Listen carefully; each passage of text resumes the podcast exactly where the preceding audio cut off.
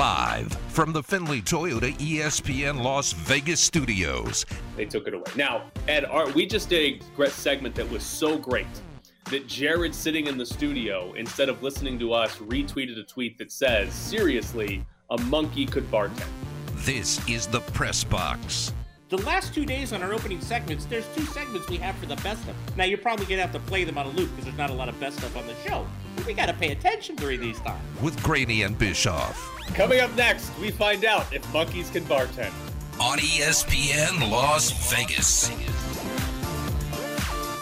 Lindsey Brown is in studio for Ed Graney. Morning. Danny is here for Jared. Not to air everybody else's uh, bad nights, but I would phrase it this way.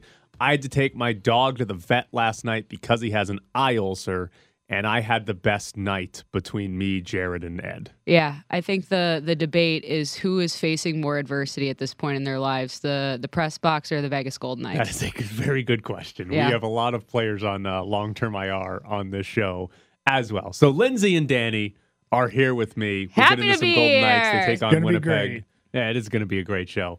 Uh, we'll get into the Golden Knights. We'll get into some NFL and the Minnesota Vikings Oh, if they're yes. any good. Um, plus a little bit of Raiders and some UNLV basketball later in the show. Here we go, Danny. The first bite. God, you're good at this. Will injuries ruin another season for the Golden Knights? All right, here we go. Long term IR for the Golden Knights right now. Uh, Zach Whitecloud, Brett Howden, Nolan Patrick, and Shea Weber, who are guys that were going to be on there all year, anyways. Pr- plus Robin Lehner, which was the big one to start the season, or at That was in the August. offseason. Yeah. Um, so that's their current long term IR list. They also have Jack Eichel on regular IR. Uh, so Jack Eichel can come back relatively soon if he is healthy. He has a lower body injury that is causing him to miss time. It's not the puck to the face that gave No, him the giant fine. black eye. It's just a flesh wound. It's a lower body injury. Um, Whitecloud had the apparent knee injury. Disastrous.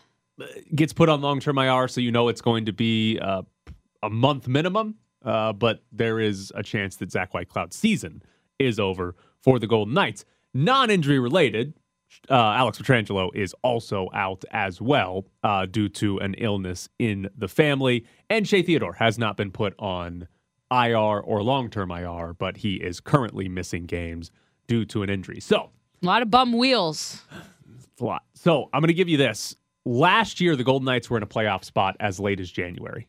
hmm And then February, March, and April fell fell apart, right? And Right. it was largely due to injuries. This year's team gets off to a 13 2 0 start. Uh, this year's team is still first in the Pacific Division. This year's team is probably going to be in a playoff spot in January. hmm Is it possible we're looking at the same thing that happened last year where injuries derail what looks like a promising season? I mean, it certainly feels like it, but I, I, to me, the way that this team plays and the way that Bruce Cassidy coaches, I feel like they're better equipped to weather the storm.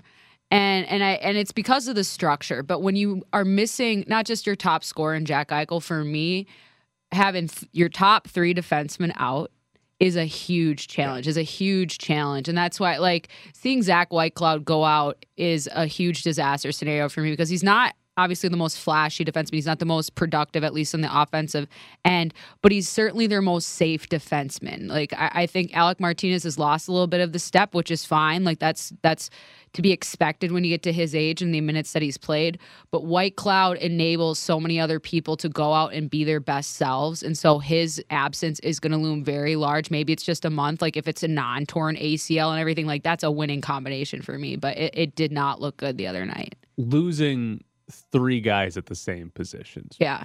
Pr- So is- quickly, too, yeah. in, in succession. And again, Shea Theodore, or excuse me, Alex Trangelo, it's uh, not an injury related, Yep. it's family illness. So uh, we'll see when he comes back. Uh, and Theodore was not put on IR or long term IR. But he so, went knee to knee as well, which is uh, a huge, scary injury for anybody who plays hockey. Just the the con- colliding bodies. But what it means right now for the Golden Knights, what what are the defense pairs going to look like? Do you have like because okay, we're gonna have Alec Martinez, Brayden McNabb, Yep. Nick Hague, Yep. and then Ben Hutton, Kaedan Korczak, Daniil Miromanov. Uh, they called up Brayden Pachal. Like, Yesterday. do you have any guess as to what? The Well, daily face off. like? Based off what it was the other night, you had Martinez and Nick Hague at the at the top pairing, and then you had Brayden McNabb and Zach Whitecloud, and then third pairing was Ben Hutton and Daniil Miromanov. With obviously Whitecloud going out, Daily Faceoff has Nick Hague and Alec Martinez together, Brady McNabb with Daniil Miramanoff, and then Ben Hutton with Brayden Pachal.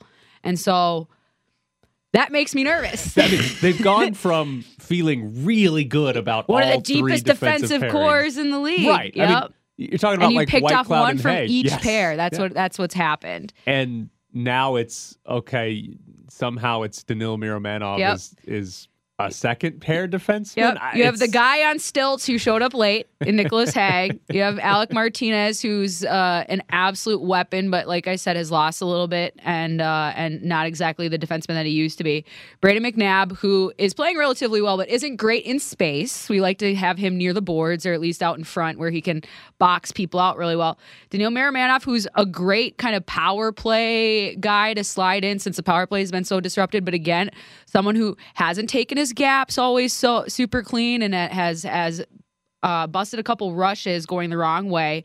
Ben Hutton, who looked awful before he took a, a bad penalty in the game the other night against Boston, and then he was probably the best player on the ice. So hopefully he can carry that over. That momentum it carries, it carries. the momentum of taking And a then, penalty. yeah, well, he just he came out angry. He came out pissed off, and then all of a sudden he started getting a couple more chances. He started calling his own number, and sometimes you just need to get punched in the mouth to be like, "Oh yeah, I'm in a hockey game."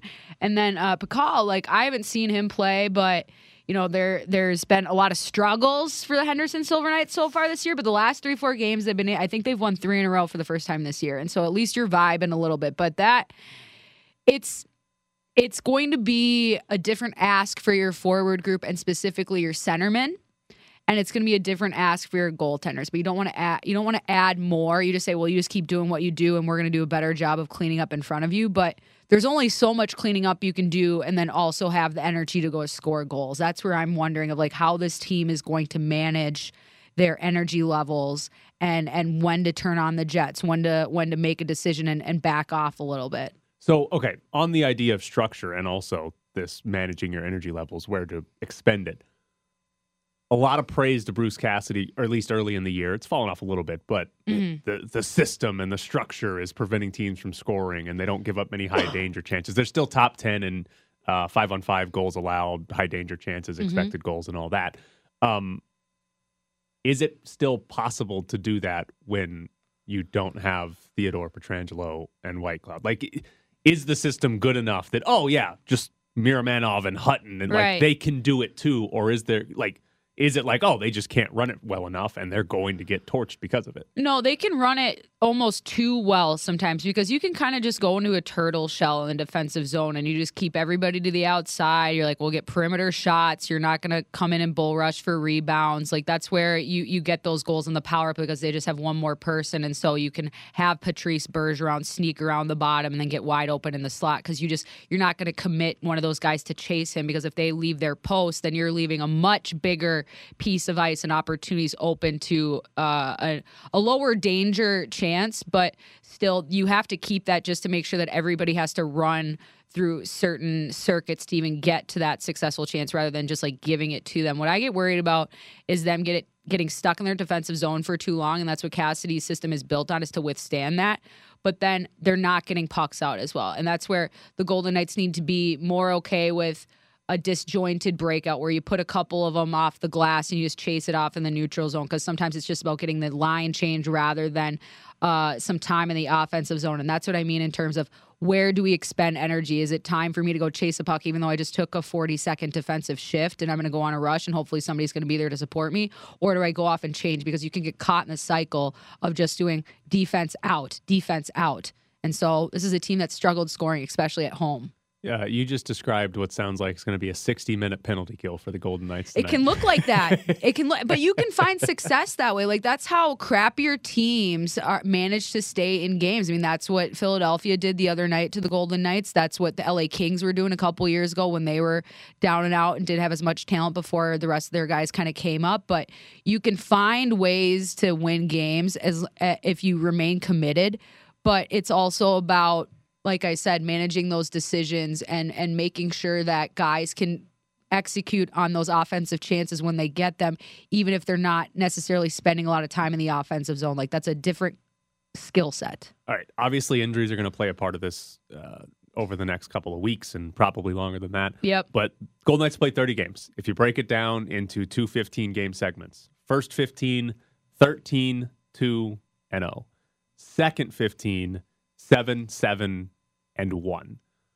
Which one do you think is the more real Golden Knights? Which one are the Golden Knights closer to? Are they the 13 2 and 0, clearly a Stanley Cup contender, Mhm. or are they a 500 team that is fighting for a playoff spot? Well, let me ask you uh, an honest question. Outside of that one road trip, Where they you went 5 0 and 0. Yeah, yeah, where you have the the win over the Washington Capitals, three to two in OT. You got away with one there. You have a five to four win against the Ottawa Senators, which is just like a barn burner that you ended up um, winning in the end. A six to four victory in Montreal. Again, uh, one that you kind of got away with Toronto, which was a better game, four to three in overtime with Reilly Smith, and then the Buffalo Sabres game when you were vibing on a ton of juices and motivation.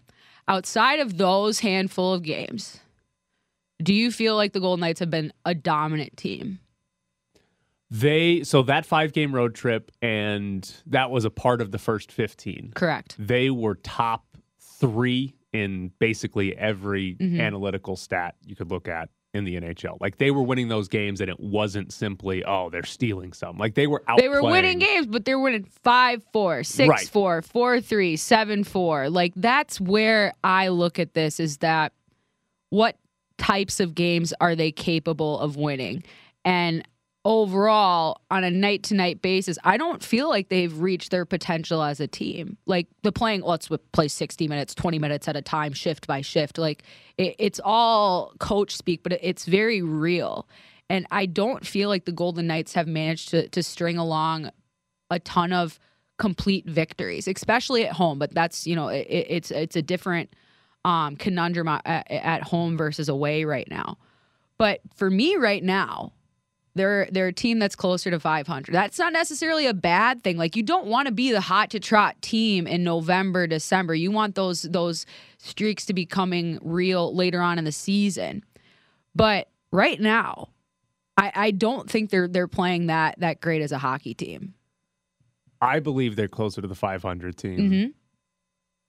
If they're close to full strength when we get to the postseason, they're going to have a chance to beat Hundred percent. pretty much anybody. In They the have West. game breaker ability if they have everybody at their disposal. That game against Buffalo shows that. But we say this seeming like every year with the Golden Knights, if they're healthy, injuries are a part of the sport. Like, Constant. like yes, the Golden Knights had some bad injury luck last year, and they're not off to a great start this year.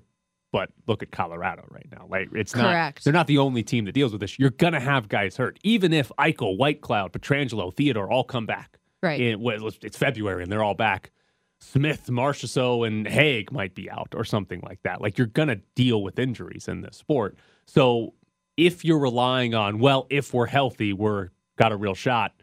You probably aren't going to have a real shot because you probably aren't going to be 100% healthy when you mm-hmm. come to the postseason. So I, I think there's the chance they're a true contender, but it does feel like a team that's going to be in the playoffs, but sort of be a uh, maybe they win a round, but that might be the ceiling of this. They team kind of feel like the LA Chargers right now, where there's a ton of expectation. They have a lot of Chargers talent. injuries, too. Yeah, and and they they started off with some injuries with their season that kind of derailed a little bit, but but they're super talented and can probably beat any team. And so it's just how long is this bout of adversity going to go in terms of you missing those pieces of talent? And what can you find what can you fortify what identity can you forge out for yourself in their absence? Because you can become a very very good hockey team a hard hockey team to play against during this time as well. It is allowed. All right, we're going to jump into the NFL next as we look at which teams in the playoff hunt are actually any good.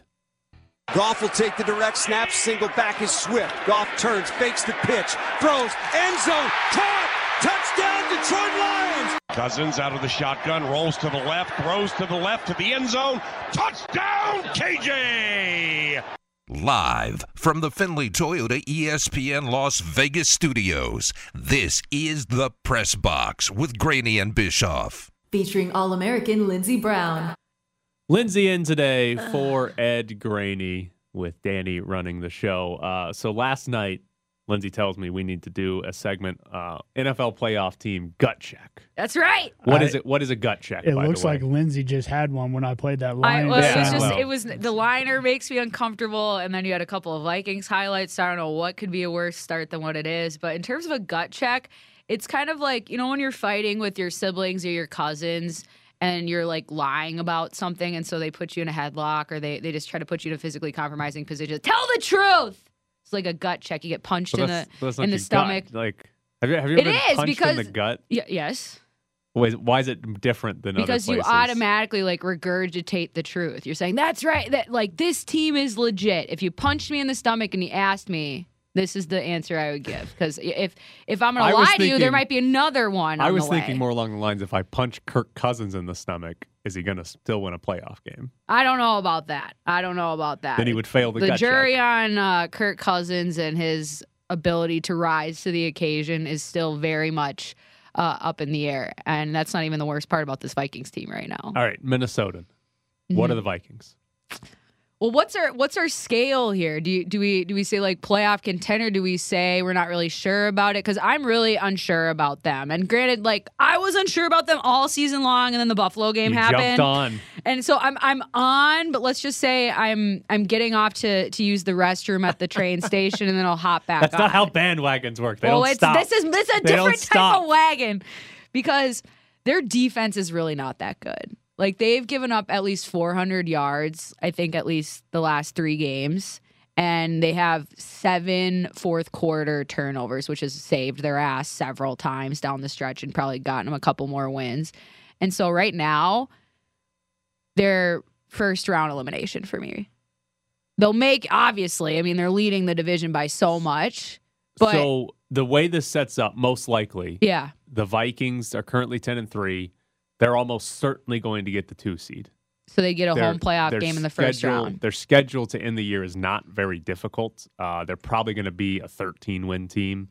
Oh. Um, it'd be it'd be pretty hard for them to be anything less than a 12 win team, which means that the Eagles are likely to get the one, and then the Cowboys, even if the Cowboys have a better record or the same record as the Vikings, are going to be a wild card team, which means the Vikings will be ahead of them. And I don't think San Francisco will catch them, uh, although they still So could. would they fe- face Dallas? Like, would they face No, the top so wild card team or the, bottom worst. one? So the they'd worst be the two, one. and they would get whoever ends up as the seven seed, Currently which is the Giants. Yeah, it Oh, could I be- like that. Could be the Giants, could be the Commanders, could be the Seahawks. Uh, the Lions exist; they're sort of in this playoff race. That's true. There is a slight chance it's the Green Bay Packers. no, there's not. I think it's either going to be the Commanders or the Lions. And I like the Commanders. They beat the Commanders this year, not by much. Yeah. Not by much, but you know, the Tyler or Taylor Heinicke revenge game would loom large, though. So Taylor Heinicke's on one right now. Yeah, he for sure is, especially with the shoe deal that you've Yeah. uh, enlightened us about. I hate that I'm a Cowboys fan, but I'm cheering for Taylor Heinicke just because of his contract Yeah, and because of what he's doing with his contract. the dumb shoes. Yeah. game respects game. Fantastic shoes. It's it's kind of dumb. I mean, I, I would never do that because I'm not a shoe guy. Tell tell people what he's doing because we're just talking about it with no So his, explanation. his contract, the way it's structured, is he gets a he gets a hundred and twenty five thousand bon hundred and twenty five thousand dollar bonus for every game that the Commanders win when he plays sixty percent of the snaps.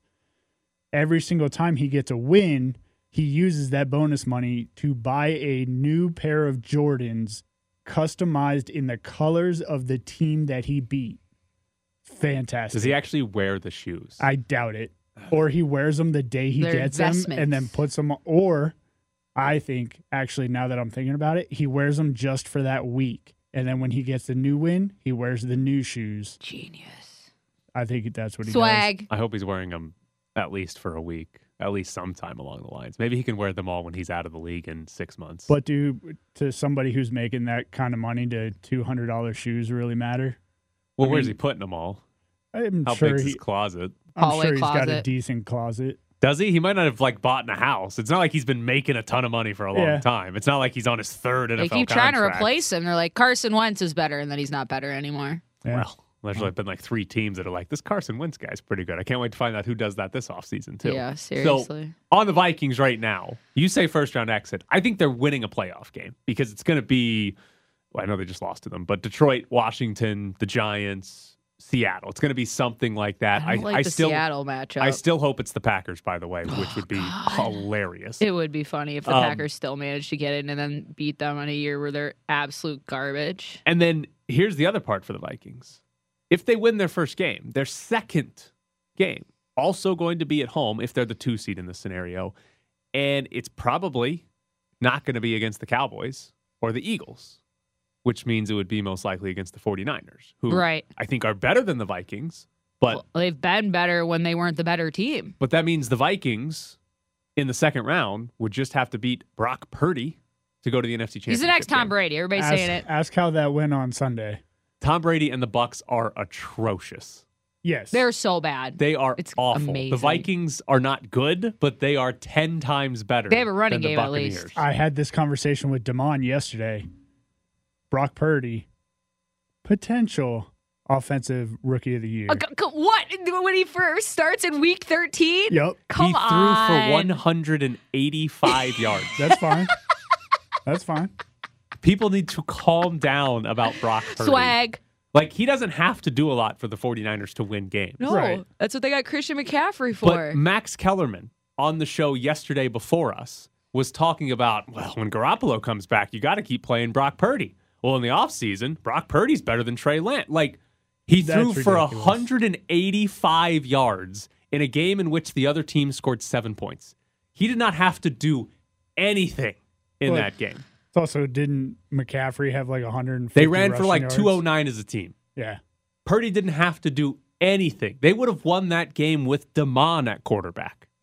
it's crazy how much people hate the our Lord and Savior Jimmy Garoppolo because it, Brock Purdy didn't do anything different than what he does. Who is he? Who is he saved? Who? Jimmy, Jimmy Garoppolo. I think he he saves everyone with his existence. Have you seen those cheekbones? Oh my god. What do Brock Purdy's cheekbones look I don't like? know. I couldn't I pick don't that really kid out of a what he lineup like, of two yeah. people. Couldn't tell you who he is. Couldn't tell you. All right. Um, AFC. Well, we're running out of time, so we'll do this a little quickly. Patriots, Chargers, and Jets are all tied at seven and six. Uh, the Dolphins are one game ahead of them at eight and five, so they could fall That's out too. crazy. The Dolphins are only one game ahead of them. Uh, Don't lose two in a row in the NFL. So Patriots, Chargers, Jets, seven and six, one playoff spot between the three of them. Which of those three teams is actually any good? Jets.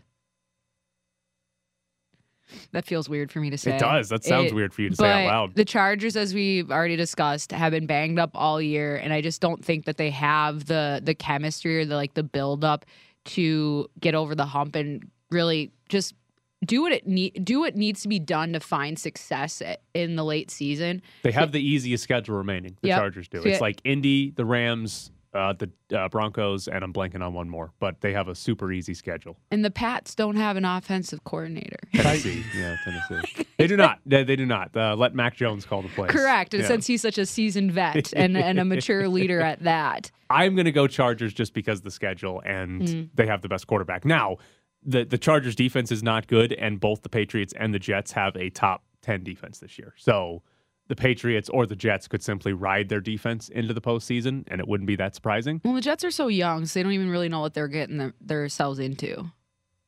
Yeah, they're just usually You can ride bad. that. That's a different Can type you? of lightning. Yep. All right. Is Mhm. that good momentum? Ignorance. Yeah, absolutely. Ignorance. Absolutely. All right, coming up next, David Roth joins the show.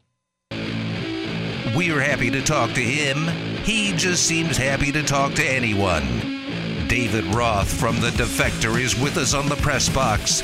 Subscribe to The Distraction on Stitcher and use the promo code DISTRACT for a free month of Stitcher Premium. David, Norbert, What's up? dishwasher, is it in? It's not in, but I am I am supposed to meet with him today. So this Oh, is I'm oh, going to big meet the meeting. man himself. He's going to come to my home, and he's going to look at my stuff, and then he's going to be like, "I'll see you in February, probably." but we'll see. This is it. This is a big day for us. Big day. All right. We are looking forward to David Roth no longer washing dishes by hand uh, because it has Same. been over a year since David Roth has had a functioning Yeah, dishwasher. what are you, Puritans? What's happening? Yeah, dishwasher's been broken. Yeah. Um, all right, hold on. Can you? Yeah. I know we've talked about this before, um, but you've had the new dishwasher. Where is it currently at? It's this is the part that's most frustrating is that it's like right where it should be. Like it would look no different if it was plugged into the wall. There just isn't a plug behind it that it can be plugged into. So the, the kitchen looks normal. you might just be like, why don't you put those glasses in the dishwasher? That's what you do with them. And then I would have to say, no, we're not ready to have our dishwasher working yet. It's only been 13 months. So, are you a hand dry person, or you put them on a drying rack? Like, how do you make sure that there's no streaks or bubbles? We we got a drying rack. Okay. Uh, we should be probably hand drying them because it's like just kind of you know, there's a lot of like just wet stuff on that. So like every six months we look at the drying rack and we're like, that's gross, right? Like, should we throw it away? Like, how do you clean a drying rack? And then we have to do that. So yeah, basically, well, we're counting on Norbert, the electrician, for a lot. Like he's not. It's not a matter of like saving our marriage. We're fine, uh, but like, you know, it would take about twenty five percent of the dread out of the end of the day. So that would be sick. Uh, Lindsay, I don't think I've told you this before. Uh, we don't really use our dishwasher because Oh. it's just two of us and like there's not enough stuff to Okay. justify running it. But we do use our dishwasher to dry stuff. Like after I hand wash it, I put it in the dishwasher. You and it don't worry dries about there. like the Oh, fumes, wow. like getting into it, or that there might be something left over. Like that, it's almost like it's not clean in there. You have to get it out immediately. What are you talking about? What? Maybe it's just my dishwasher. wait- Everybody's you- dishwasher is you different. wait for the ding and then go run and open it and put no, stuff no, away. because I too try to avoid the wetness that are on the on the fine china, which are the plastic cups that are from various sporting events. Like literally my fine china. It's great stuff. Uh, David, I heard someone call Josh Allen a Jeep Wrangler of a football player. Is there a baseball equivalent by model or essence that comes to your mind? This is really good because my first thought is like, who is the the Kia Soul of Correct. the NFL? Like, who's the kind of like boxy, good mileage, but like you don't really want to get seen driving it around on a Saturday night type uh, Yep. quarterback. I mean, Jeep Wrangler is kind of a good call there too because it's like it it looks cool. It's faintly Western. It does some stuff, and yet also like maybe not as practical as you would hope sometimes. I'm trying to think of what Daniel Jones would be because this is this is closer to home for You're me. like for Kia the longest time, I Sportage think I would for, have. for DJ. That that's what comes to my mind. Yeah, he's got kind of like one of those um like the commercials for a long time that Buick had to have where like the only thing that they would advertise for that about their car is that it had the internet in it. Like you wouldn't get to see it driving around, but they'd be like, This is actually a very smart car. You know, you can uh you can use Waze just right on this little screen here. That kind of was Daniel Jones for a while, but now he's got sort of a uh, like junior Audi, like you know, like my first Benz type feel to it, which is great. That's a huge step forward for me. All right, hold on. Here's here's just a very generic sports radio question, but as one of our few uh, New York regular guests, which New York football team is better? the Jets are better. Yes! Uh, but I think the the Giants and the Jets are both like the kind of like the good kind of bad this year. Like I've been impressed with both of them. I think the Giants are kind of starting to um, run out of gas. That is an awful roster. Like they were basically they were like tanking for Victor Wembanyama before the year. Like they, I don't understand. Well, I do understand it. The, the, Dave Gettleman sa- saddled them with one of the crappiest and most expensive rosters in the sport, and they've just been trying to ride it out. And they've gotten so much more out of it. The Jets, I think, are like a year ahead because they had this fantastic draft last year. They did start to, you know, put things together in terms of they made some other offseason moves that were more like what you would make if you thought your team was almost ready to be good. The problem was that just their quarterback uh, had bad vibes and was unpleasant to be around.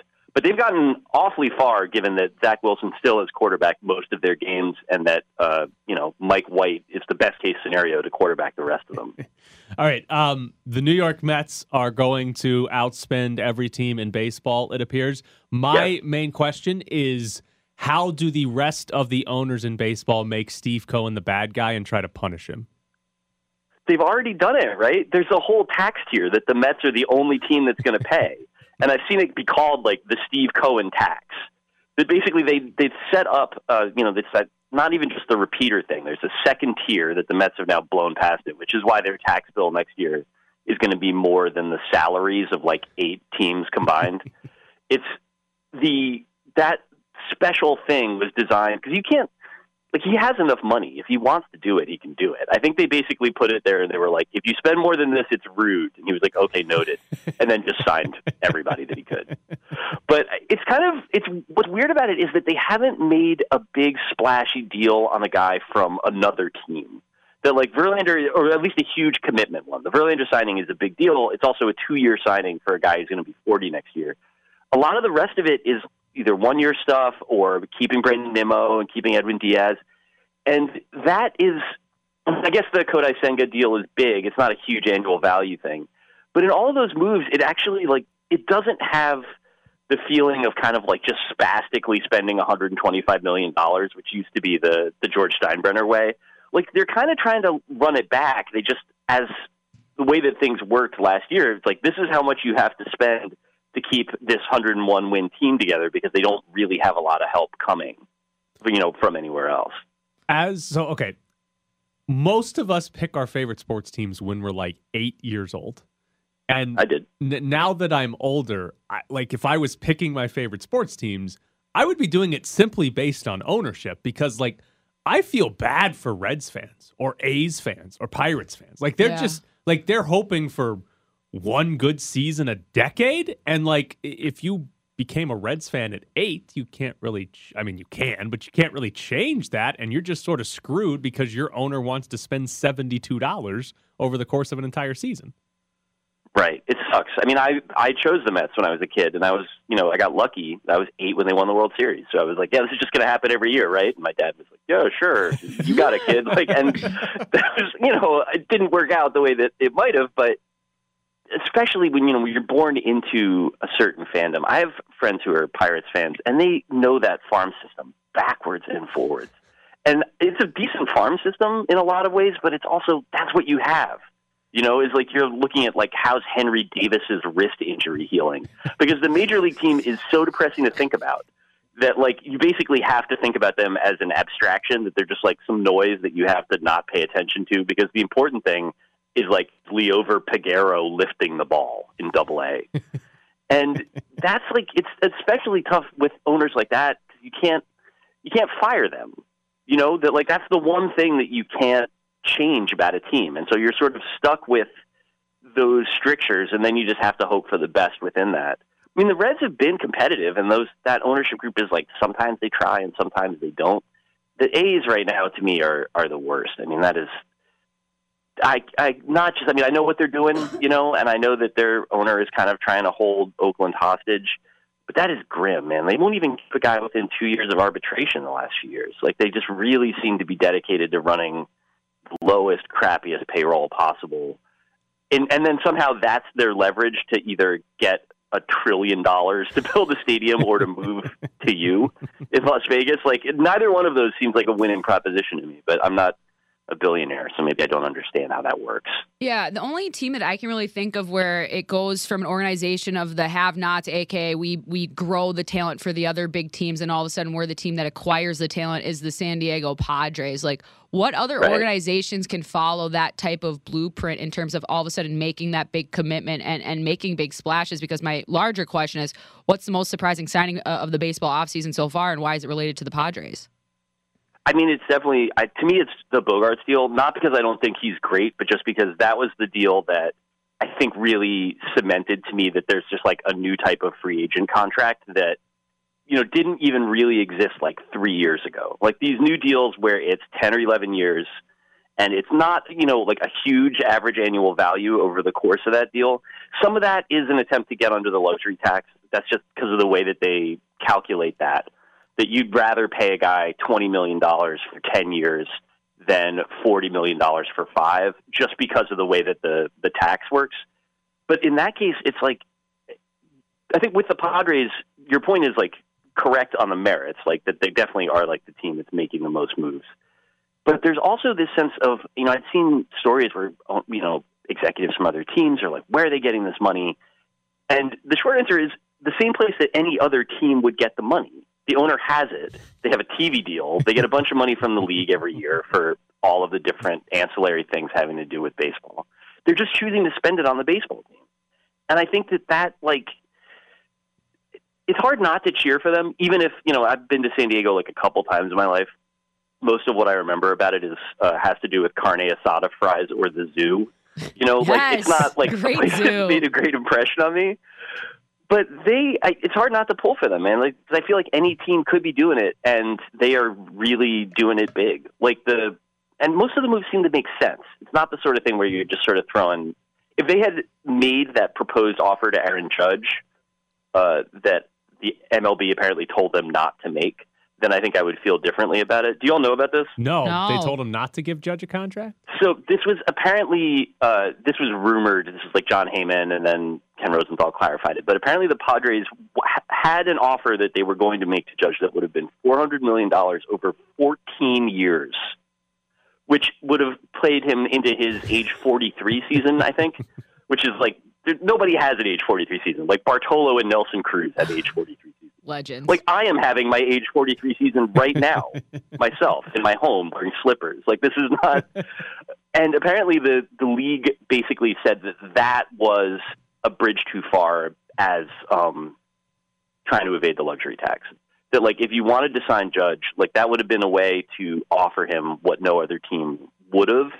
And they would have saved money on the average annual value of that. Like it would have been less than, say, like Bryce Harper or Mookie Betts or a lot of guys are making they just would have been paying him into his early middle age. And apparently, like the league uh, made clear that if they made that offer, it would be uh, not well received, and they did not. Man, in 13 years, if Aaron Judge takes one major league at bat, the Padres should get some sort of compensation from Major League Baseball. It's impossible to him. He like if he takes a major league at bat in 13 years, he's going to be wearing like a mech suit, like Sigourney Weaver at the end of it. like, there's no way that a, that a body that size can play baseball that hard for that long a period of time. I'm, now I want to see it. Like, I want to see him like waking up with the same mysterious neck and back pains that I do at this age, but then he hits a home earlier in the day. I think that'd be inspiring. All right, he's David Roth from Defector. David, as always, we appreciate it. Appreciate you guys. Thank you. So there's David Roth on uh, Major League Baseball offseason. Coming up next, United States is out of the World Cup, but we still got a lot of drama with our soccer team. Allah is wide on the left. See if they use it here. They do. They need a good ball from the left back. To Yan Allah. And how about that? And Naziri for Morocco. The Moroccan dream is very much alive. Messi. Messi still. Feeds it through. Here's the chance. And Argentina take the lead. Nahuel Molina. Emiliano Martinez dancing just in front of his goal line. Comares rolls it in. It's a goal. The Dutch have scored. Can you believe it? You're sitting in the press box with Graney and Bischoff on ESPN Las Vegas. Follow them on Twitter at Ed Graney and Bischoff underscore Tyler. Featuring All American Lindsey Brown. She gets so deflated when that gets played. I'm not It's deflated. Great. I'm It's just kind of like, ugh. Later in the show, we've got tickets to go see Five Finger Death Punch. Plus, we've got tickets to go see the Golden Knights and the St. Louis Blues uh, a little bit later this month. Uh, World Cup is back today, uh, but we've got U.S. soccer drama to talk about.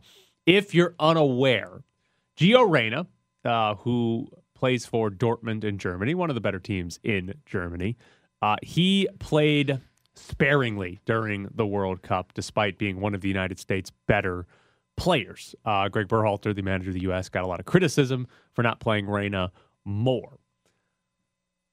At a leadership summit, Greg Berhalter was talking, and he said that they almost sent a player home during the World Cup uh, and gave a few more details about the situation. He did not name the player, but it didn't take much for some media outlets to pick up that and figure out who it was. It was Gio Reyna. Since then, we've had reporting from ESPN and The Athletic about Gio Reyna uh, wasn't giving very much effort, wasn't very intense in the practices and an exhibition before the World Cup started. Um, and that was played into why Greg Berhalter did not play him as much. Uh, teammates, actual players on the team, even called out Gio Reyna Really? in a meeting. Uh, eventually, Reyna apologized to the team uh, and ended up coming in as a substitute in a couple of games for the United States. But all of that has been made public, uh, either accidentally or by media reporting, in the last couple of days. Yesterday, Gio Reyna put out a statement on Instagram. I'll read parts of it. Uh, he said, I hope not to comment on matters of the World Cup. It is my belief that things that happen in a team setting ought to remain private. That being said, statements have been made that reflect on my professionalism and character, so I feel the need to make a brief statement. Just before the World Cup, Coach Berhalter told me that my role at the tournament would be very limited. I was devastated. He did take a little bit of uh, blame by saying, I'm also very emotional, and I fully acknowledge that I let my emotions get the best of me and affect my training and behavior for a few days after learning about my limited role. I apologized to my teammates and coach for this, and I was told I was forgiven. Thereafter, I shook off my disappointment and gave everything I had on and off the field. I'm disappointed that there is continuing coverage of the matter, as well as some highly fictionalized version of events, and extremely surprised that anyone on the U.S. men's team staff would contribute to it. Coach Berhalter has always said that issues that arise with the team will stay in house so we can focus on team unity and progress. So those are a couple of snippets from his statement. I find so a couple of things I find interesting. One, that other players had an issue with it. It wasn't just the coaching staff. Yeah, it tells players, me more than really anything that he Right. said.